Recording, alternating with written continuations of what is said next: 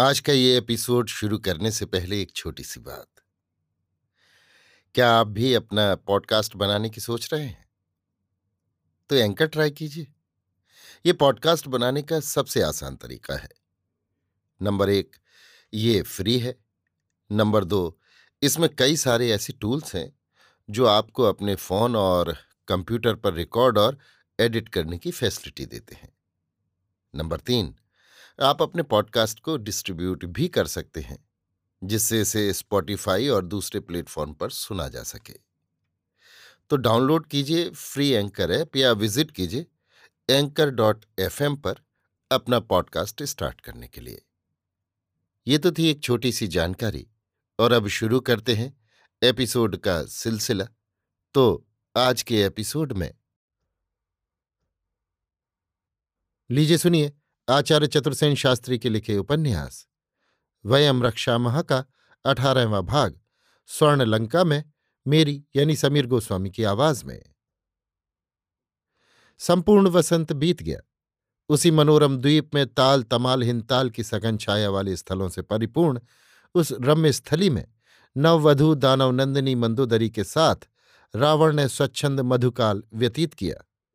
कभी मणिमहल के प्रतिबिंबित कक्ष में, कभी उज्ज्वल फेन राशि से भरे हुए समुद्र तट पर, कभी विहंगजन कूजित वनस्थली में, कभी किसी शीतल पर्वत की उपत्यका में, कभी उस शांत स्निग्ध झील के निर्मल जल में प्रतिबिंबित चंद्र के कांपते हुए प्रतिबिंब के सानिध्य में युगल प्रेमियों ने अपने मधु दिवस यापन किए।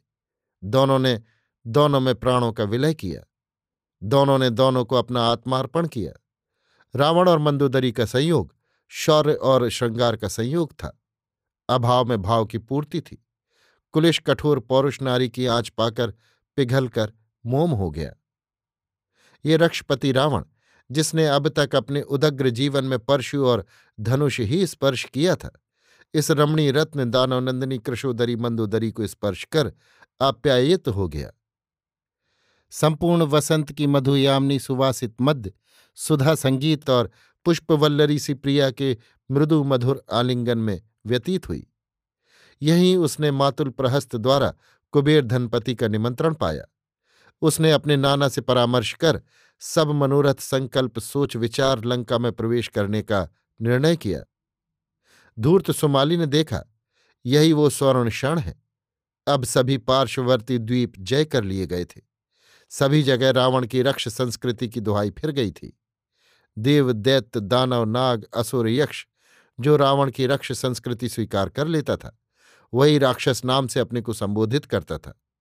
इस प्रकार राक्षसों की एक नई संयुक्त महाजाति संगठित हो चली थी, जिसमें भारतीय महासागर के दक्षिणांचल में फैले हुए द्वीपों में बसने वाले देव दैत्य दानव नाग असुर यक्ष सभी सम्मिलित थे। सभी का एक ही नारा था, वयम रक्षामह। इसी नारे के नाद पर रावण के विकराल परशु के नीचे दक्षिणांचल में फैली हुई सारी ही असुर जातियां एक सूत्र में गुथ रही थीं। ये सूत्र था रक्ष संस्कृति, और उसका प्रस्तोता था रावण पौलस्त, राक्षसों का अधिपति। उसने उन द्वीपों के राजप्रबंध, व्यवस्था और सुरक्षा का उत्कृष्ट प्रबंध किया। दानवों के इस द्वीप समूह का राज्याधिकारी मामा अकम्पन को बनाया, तथा बाली द्वीप, यव द्वीप, मलय द्वीप का राज्यभार विश्वस्त राक्षसों को देकर सुमाली को संग ले रावण ने बहुत से विश्वस्त और सुभट राक्षसों के साथ तरणियों में बैठ द्वीपों से प्राप्त बहुत सा स्वर्ण रत्न साथ ले लंका की ओर प्रस्थान किया। सुमाली दैत्य की चिराभिलाषा संपूर्ण हुई। लंका में रावण का कुबेर ने यथावत सत्कार किया। उसे पृथक महल रहने को दिया। प्रेम और सौहार्द से सब सुविधाएं प्रस्तुत कर दीं, साथ ही बहुत सी धन संपदा भी दी। उसने स्पष्ट कहा, भाई, ये लंका जैसी मेरी है वैसी ही तुम्हारी भी है, इसलिए मेरे राज्य में तुम सुख से रहो। परंतु रावण के तो उद्देश्य और दृष्टिकोण ही कुछ और थे। वो न केवल दक्षिण की इन सब अनार्य जातियों को एक सूत्र में बांधकर एक सम्मिलित नई जाति राक्षसों की बनाना चाहता था, वरन वो आर्यों और अनार्यों के भेद को भी नष्ट कर देना चाहता था। वास्तव में उसमें आर्य और अनार्य दोनों ही रक्तों का मिश्रण था, इसलिए वो चाहता था कि दोनों जातियां सब भेदभाव भूलकर एक हो जाएं। इसीलिए उसने वैदिक अवैदिक सारी प्रथाओं और परंपराओं को मिला गलाकर रक्ष संस्कृति की स्थापना की थी। वयम रक्षामह उसका नारा था। वो कोई राज्य का वैसा लोलुप न था, परंतु शौर्य विक्रम उसमें बहुत था। वो जानता था जब तक लंका पर राक्षसों का अकंटक राज्य न हो जाएगा, राक्षसों की ये जाति प्रतिष्ठित नहीं होगी। इसी से वो सुमाली के बढ़ावे में आ गया। परंतु अब जब उसने लंका की समृद्धि देखी, कुबेर का वैभव देखा, सौध हर्म वीथी राजमार्ग देखे, मणिरत्न और स्वर्ण के भंडार देखे, नगरकोट राजप्रासाद नंदनवन अशोकवन और हाट देखे, तो वो लंका पर मोहित हो गया। उसने ये दृढ़ निश्चय कर लिया कि लंका की केवल भौगोलिक स्थिति ही नहीं, उसकी राजनीतिक स्थिति भी ऐसी है कि इसी द्वीप से सारे दक्षिण तट पर राक्षसों का अनुशासन कायम किया जा सकता है। परंतु कुबेर उसकी सबसे बड़ी बाधा था। कुबेर ही क्यों, यक्ष जाति भी उसके उद्देश्य की पूर्ति में बहुत बड़ी बाधा थी। रावण ही की भांति कुबेर दिक्पाल ने भी यक्षों की एक नई जाति देव दैत्य दानव असुर और नागों में से संगठित की थी। उसका नारा था वयम यक्षामह, अर्थात हम भोगेंगे। इसका अभिप्राय ये था कि विश्व के भोग ऐश्वर्य हम भोगेंगे। ये नारा बुरा न था। फिर धनपति कुबेर किसे नहीं रुचेगा। बस बहुत से नाग देव दैत्य असुर उनकी यक्ष संस्कृति के अधीन हो गए। यक्षों का काम खूब भोग विलास करना, मद्य पीना, खूब खाना पीना और मौज करना था। कुबेर ने सभी यक्षों को धन संपदा से संपन्न कर दिया था। इसी से लंका में यक्ष खूब मौज मजा करते थे। दिक्पति कुबेर की छत्र छाया में उन्हें किसी बात का भय न था। परंतु रावण ने आकर उनकी सारी व्यवस्था ही भंग कर दी। उनके नवदीक्षित राक्षस वयम रक्षामह का नारा लगाते, जहां तहां उपद्रव करते, यक्षों को चढ़ाते, कभी कभी मारपीट भी कर बैठते थे। शस्त्राघात भी होने लगे। यक्षपति ने समझा था कि जैसे शांतिपूर्वक हम यहाँ रहते हैं, उसी तरह रावण भी रहे, खाए पिए मौज मजा करे। सभी तो कहते हैं वयम यक्षामह, बहुत अच्छा मूल मंत्र है। तभी तो नाग असुर देव दैत्य दानवों ने अपने कुल धर्म का यक्ष जाति में संगठित होना पसंद किया है। फिर ये रावण क्यों नए उपद्रव खड़ा करता है। ये नई रक्ष संस्कृति क्या भला है। धीरे धीरे लंका में बहुत उपद्रव होने लगे। वहां का वातावरण बहुत शुद्ध हो उठा। यक्ष लोग राक्षसों से डरकर घर में छिपकर बैठने लगे। राक्षस जहां किसी इक्के दुक्के यक्ष को देखते, वे वयम रक्षामह का नारा उठाते। समर्थन न होने पर परिघ शूल परशु चलाकर उसे मार डालते, फिर भून पकाकर खा डालते। धीरे धीरे राक्षसों के अत्याचार इतने बढ़ गए कि एक बार धनपति कुबेर ने रावण से बातचीत की। कुबेर ने कहा, आयुष्मान रावण, तू ये क्या अनर्थ करता है। नगर के शांत जीवन को अशांत बनाता है। तुझे चिंता क्या है। रहने को तेरे पास महालय है, धन धान्य दास दासों का अभाव नहीं, खा पी और मौज कर। हम यक्षों की यही संस्कृति है, यही नारा है, वयम यक्षामह। रावण ने कहा, आप ज्येष्ठ हैं, पूज्य हैं, परंतु हम आपसे सहमत नहीं हैं। खाना पीना मौज करना जीवन का ध्रुव ध्येय नहीं। मेरा नारा है वयम रक्षामह। हम प्रजापति के वंशधर हैं, एक ही पिता कश्यप से, भिन्न भिन्न माताओं से दैत्य दानव नाग असुर और आदित्यों की उत्पत्ति हुई। हम दायाद बांधव हैं।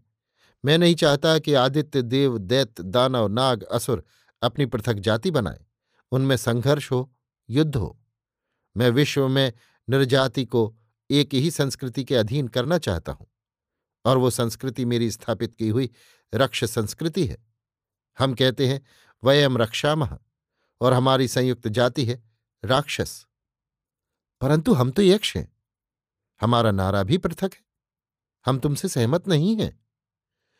आप मेरे ज्येष्ठ भ्राता हैं, पूज्य हैं, इसी से आपको छोड़ता हूं।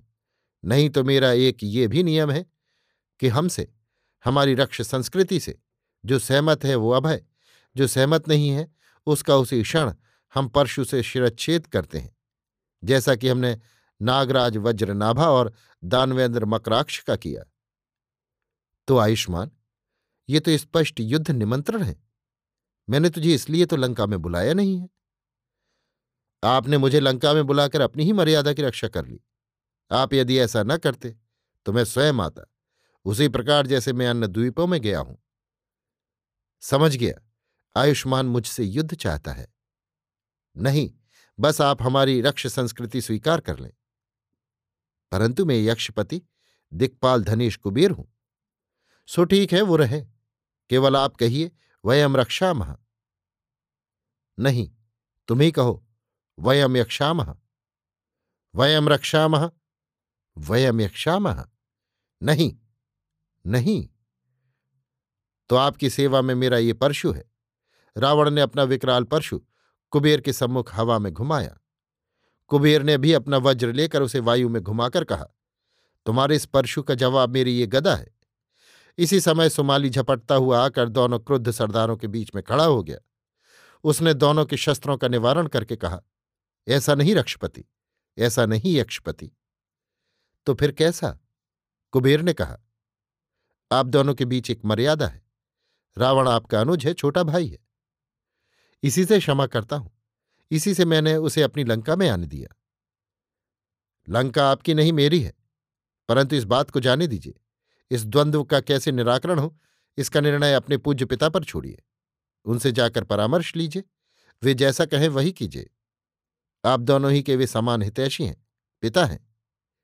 कुबेर ने कहा, तथास्तु। रावण ने भी कहा, तथास्तु। कुबेर ने कहा, वयम यक्षामह। रावण ने कहा, वयम रक्षामह। दोनों एक दूसरे को घूरते हुए क्रुद्ध और क्षुब्ध अपने अपने निवास पर चले गए। कुबेर सब बातों का आगा पीछा समझ और रावण तथा उसके साथी राक्षसों का उद्दत स्वभाव देख पुष्पक पर सवार हो अपने पिता विश्रवा मुनि के आश्रम में आंध्रालय में पहुंचा। पिता का विधिवत पूजन कर बद्धांजलि हो कुबेर ने कहा, रावण को मैंने अपना अनुज समझ लंका में आदर सहित बुला स्थान दिया था। अब वो वहां नित नए उपद्रव मचा रहा है। उसने वहां एक रक्ष संस्कृति स्थापित की है। वो परशु ऊंचा करके कहता है, वयम रक्षामह। जो कोई असहमत होता है उसका तत्काल शिरच्छेद कर देता है। मुझसे वो युद्ध करने को तैयार है और उसके साथी राक्षसों ने यक्षों के नाक में दम कर रखा है। न रावण न उसके ये राक्षस लंका में किसी की आन मानते हैं। जिसका जी चाहे उसी का सिर काट लेते हैं।